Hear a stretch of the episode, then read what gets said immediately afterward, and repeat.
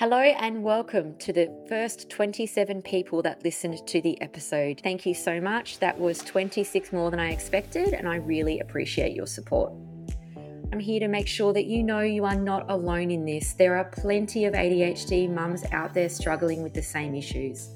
This is a safe place where we talk openly about our struggles with having ADHD, being a mum, and dealing with life that is a little outside the box. We are real people with real stories who want to be able to laugh and strive to be better than what we were yesterday. My name is Jane McFadden, and I'm a 36 year old mum of three who was diagnosed with ADHD a little over a year ago. On this show, you can expect to laugh, hear vulnerable discussions, and learn why things are the way they are for mums with ADHD. No two humans are the same, no two diagnoses are the same, and no two stories are the same. We have a lot to learn and we have a whole lot to look forward to in this podcast. Today, we are going to discuss misdiagnosis. As soon as we get diagnosed or we think we might have ADHD, we seem to go into full research mode, full stalk mode on the podcast, on Facebook, searching terms, trying to figure ourselves out. Maybe someone told you your ADHD diagnosis isn't real that you don't really have that, or you're jumping on the bandwagon of social media exposure. Maybe you're trying to make sense of it all and find a point of relevance. I couldn't find a podcast that had regular people on it who told real stories that I could relate to. And so here we are. The way in which we as women are often misdiagnosed with depression, anxiety, bipolar, or others has a huge impact on our lives. So, first up, Bullet point facts for the busy ADHD mum. Why do women get misdiagnosed? Number one, camouflaging symptoms. Research shows that women are highly motivated to hide their ADHD symptoms and compensate for them. We absolutely do not want anyone to know that there might be something wrong with us or we can't keep up. We are like ducks treading water, looking calm on the surface, but the legs are going crazy underneath we internalize all of our stress rather than show anyone that we aren't okay. And then we beat ourselves up at the end with self talk. The stress on our hearts, body, and mind is psychological distress and can lead to mood disorders such as depression, anxiety. Harvard recently just brought out a study that teen depression in girls is twice as likely with ADHD than without ADHD. Instead of saying what a stupid test that was at school, we say we are stupid. I'm the idiot. Girls have a higher level of shame and blame on themselves about feeling different, confused, and overwhelmed. But then we hide how we feel at the end.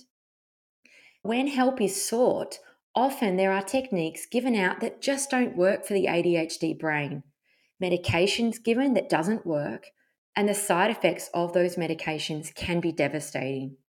In the end, we as women feel there's something wrong with us inherently because nothing seems to work. In the 1990s, one girl was diagnosed to every nine boys with ADHD, and now it's down to one girl per two and a half boys.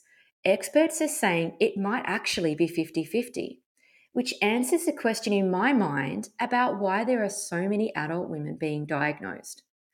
We aren't identifying with social media social media is showing us how ADHD looks in women. It's not a bandwagon, it's us as women getting the help that we deserve and we deserved 20, 30, 40 years ago. So I welcome Katie Underwood, who's here to share her real story about living with ADHD and her journey on being misdiagnosed. So, welcome. Thank you so much for coming, Katie. Hey Jane, it's so good to be here. I am 40 years old. I'm originally from New Zealand, but I live now in Brisbane, which I've been here for 14 years. I have an 11 year old son. I've been a single mum since he was around six weeks old. Um, I work for an organisation that is super connected to my values. I work for a not for profit called Orange Sky, I'm here based in Brisbane, and I've found a really great, great life. So, could you tell us a little bit about your road to diagnosis? Around age 14, I think I was diagnosed with depression. And then a little later in my teens, I was diagnosed with anxiety. In my 20s, I was diagnosed with borderline personality disorder. So, right after I had my son, he was maybe four or five months old. And then in the very end, at 36 years old, so four years ago, I was diagnosed with bipolar. And I was medicated. So basically, for all of those diagnoses, I was medicated and offered talk therapy and standard sort of psychological help. Um, with bipolar, I was on the standard medication, which is lithium, and started experiencing really significant suicidal ideation. It was a very stressful time. I went back to my psychiatrist who said, Listen, what you're describing, the racing thoughts were just going off even further, my sleeplessness. There were lots of things that kind of ended up making it really difficult for me just to go about my daily duties, uh, daily tasks. And so he suggested ADHD. And I laughed in his face and I said, I'm not an eight year old hyperactive boy. I didn't realize that women could be diagnosed with ADHD or even that girls could be diagnosed with ADHD. I laughed and laughed and he said, Look, it's it's worth investigating. So we went round and did the testing and then I think about six months later, he started me on stimulant medication and discovered that actually that was actually working the way that it was supposed to on an ADHD brain. Um, and it was just a real light bulb moment for me because it just, as I started, as you mentioned before, as I started doing the research, I realized that my whole life had been actually categorized by this neurological state. And there was so much that I could finally, like, all of the jigsaw pieces just fell into place. And I went, oh my God, this is just finally. It all, none of the other sort of diagnoses actually matched, but so many of the symptoms just tend to cross over. And like I said, I think even though I had bipolar in my family, I feel like now they may actually have been diagnosed with ADHD because of what I know. 36 years of just not knowing, and now four years of thriving in this in this condition. If you could have mm. been diagnosed earlier, what do you think would have changed? I don't know that anything would, to be honest. And I do think about this often. And certainly for the first maybe year after my diagnosis, there was a long period of grieving. That's 36 years that I feel like may have been able to thrive a bit more. I struggled at school. I struggled fitting in. I never felt normal. I still don't understand how people's minds work. really, the world baffles me at times. But in that, now that I am diagnosed, I give myself a lot more grace. And I feel like possibly had I been diagnosed earlier, I may have had a bit more grace for myself. So there is some grieving for that. But I don't regret anything in terms of the trajectory of my life. Like I've had a really interesting and lots of ups and downs, lots of trauma, lots of great stuff, lots of terrible stuff. But I think fundamentally having a little bit of an explanation, and I'm not saying excuse, but having an explanation for the way that my mind works, and then being able to fit what I'm doing around how that is rather than having to try and fit this mold that just doesn't suit, I think it would have been easier. I don't necessarily know that anything would have been different because I don't think the world was ready for women and girls to be diagnosed with ADHD at that time. Wow, that's a really powerful statement, actually, that the world wasn't ready because it's barely ready now, isn't it, really? Yes.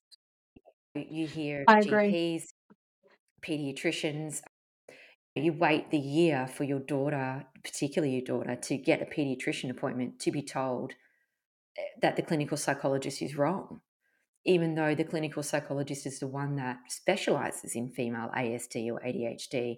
The pediatricians not even on board with that, which is so confusing. So I think that's a really powerful statement that you said the world wasn't ready because it's you're right. I, it's barely ready now. I think. Yeah, I do Um, agree. and we're still being gaslit, aren't we? As women, we are still being gaslit. There's a couple of friends of mine. They've gone to the GP, taken them a lot to get there, to be told that that no, you're just jumping on the bandwagon. That's not real. So I think more and more people are being dismissed, and especially women. And my experience was vastly different to my son. It wasn't until I was diagnosed that I took my son to a pediatrician who diagnosed him almost immediately, The dismissal is, I think, even more traumatizing for people because you're just really wanting something to, like an anchor, something to hold on to, and something to validate the way that you're experiencing the world. Yeah, I think sometimes as well, uh, I went through a psychiatrist and they did it so you had to fill out a heap of questionnaires first. And I thought it was mm-hmm. hilarious mm-hmm. because the actual process to get diagnosed with ADHD is completely ridiculous for someone to achieve with ADHD. so you have to pay the mm-hmm. deposit, send the receipt, do three questionnaires, book the appointment. Like by the time you finish doing all the jobs, and then you've got to send it back in one email only. But yeah, those questionnaires and the making appointments and showing up. I think I missed three appointments when I first went to him accidentally because I put them in the calendar wrong or like just forgotten to put them in the calendar. The anxiety takes over too, especially if you waited a long time. The anxiety yeah. of disappointment, um, and you know, it can can really take over. And so I think sometimes the actual process isn't necessarily ADHD friendly, but one thing I did want to ask you, what you yeah. said that you felt that you've thrived the last four years. What strategy and what mindset change, what has changed for you that you believe you're thriving now?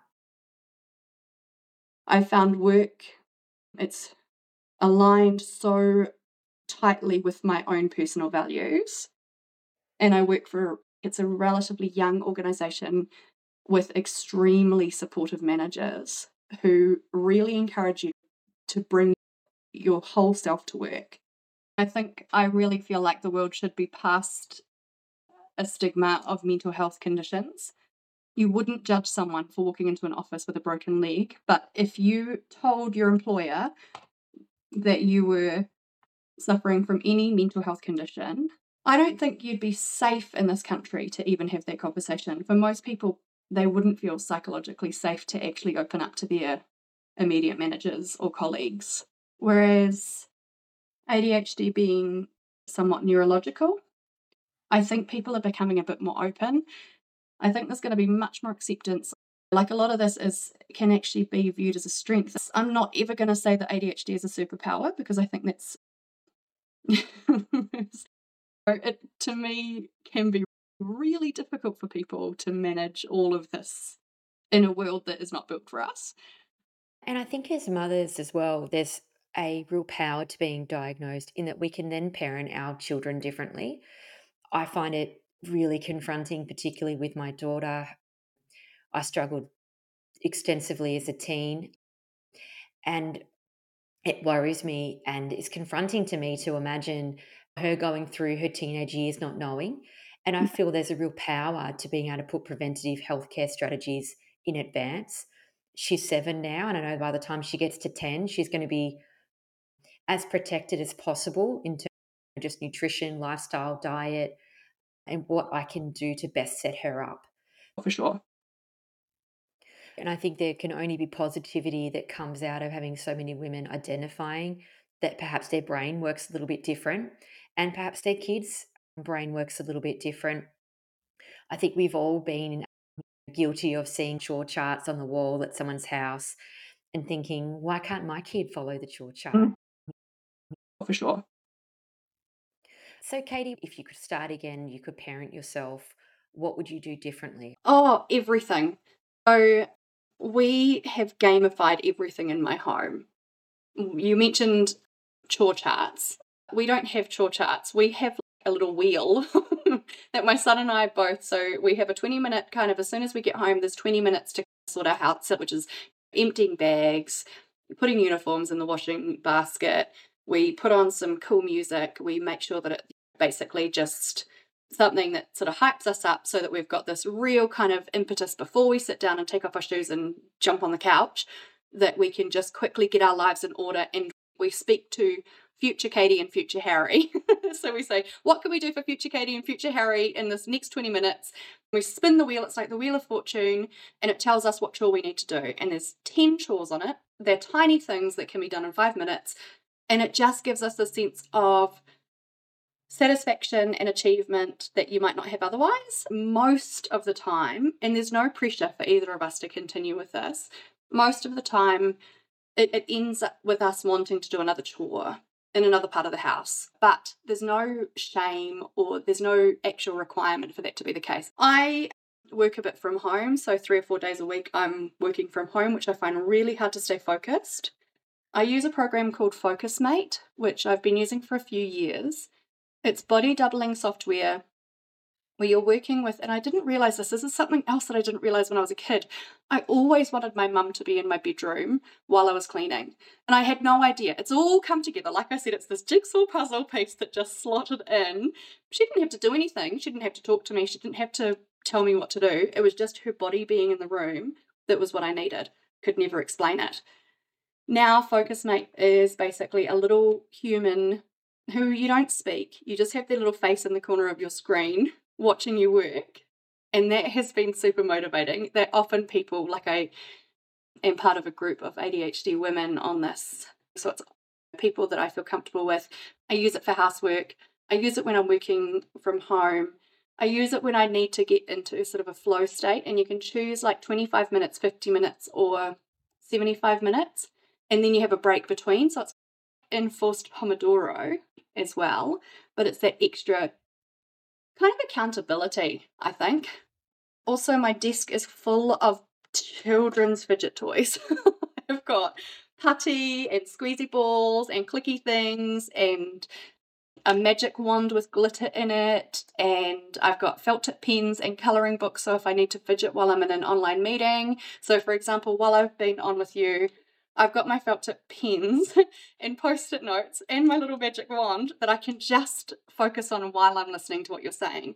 No one needs to see it. None of the grown-ups that I'm meeting with need to know that I am actually a five-year-old child on the other side of this thing. But really leaning into the gameness, the fun element of my little brain. Music has been a massive part of that too, whether I'm performing or listening to music.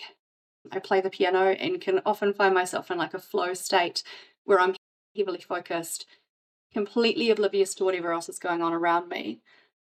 Um, I have that too with crochet. So I, I do crochet and I can fall into this pattern. I sometimes find myself like four or five hours later and I've made nothing.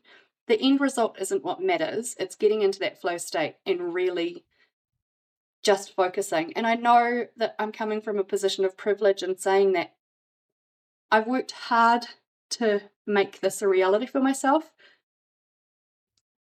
But just finding little things that can anchor you in your day and still give you that sense of the little dopamine hit. It might just be cold water with ice cubes in it. Thinking of the things that you might have begged your mum for and giving them to yourself with no guilt and no shame, not just going, oh my gosh, you're a five year old, why are you so ridiculous? Because that can, that's a lot of, I know for a lot of us, and I don't think that's just exclusive to neurodivergence, but you, there's a sense of shame. Like, what cutoff is there for enjoying your life?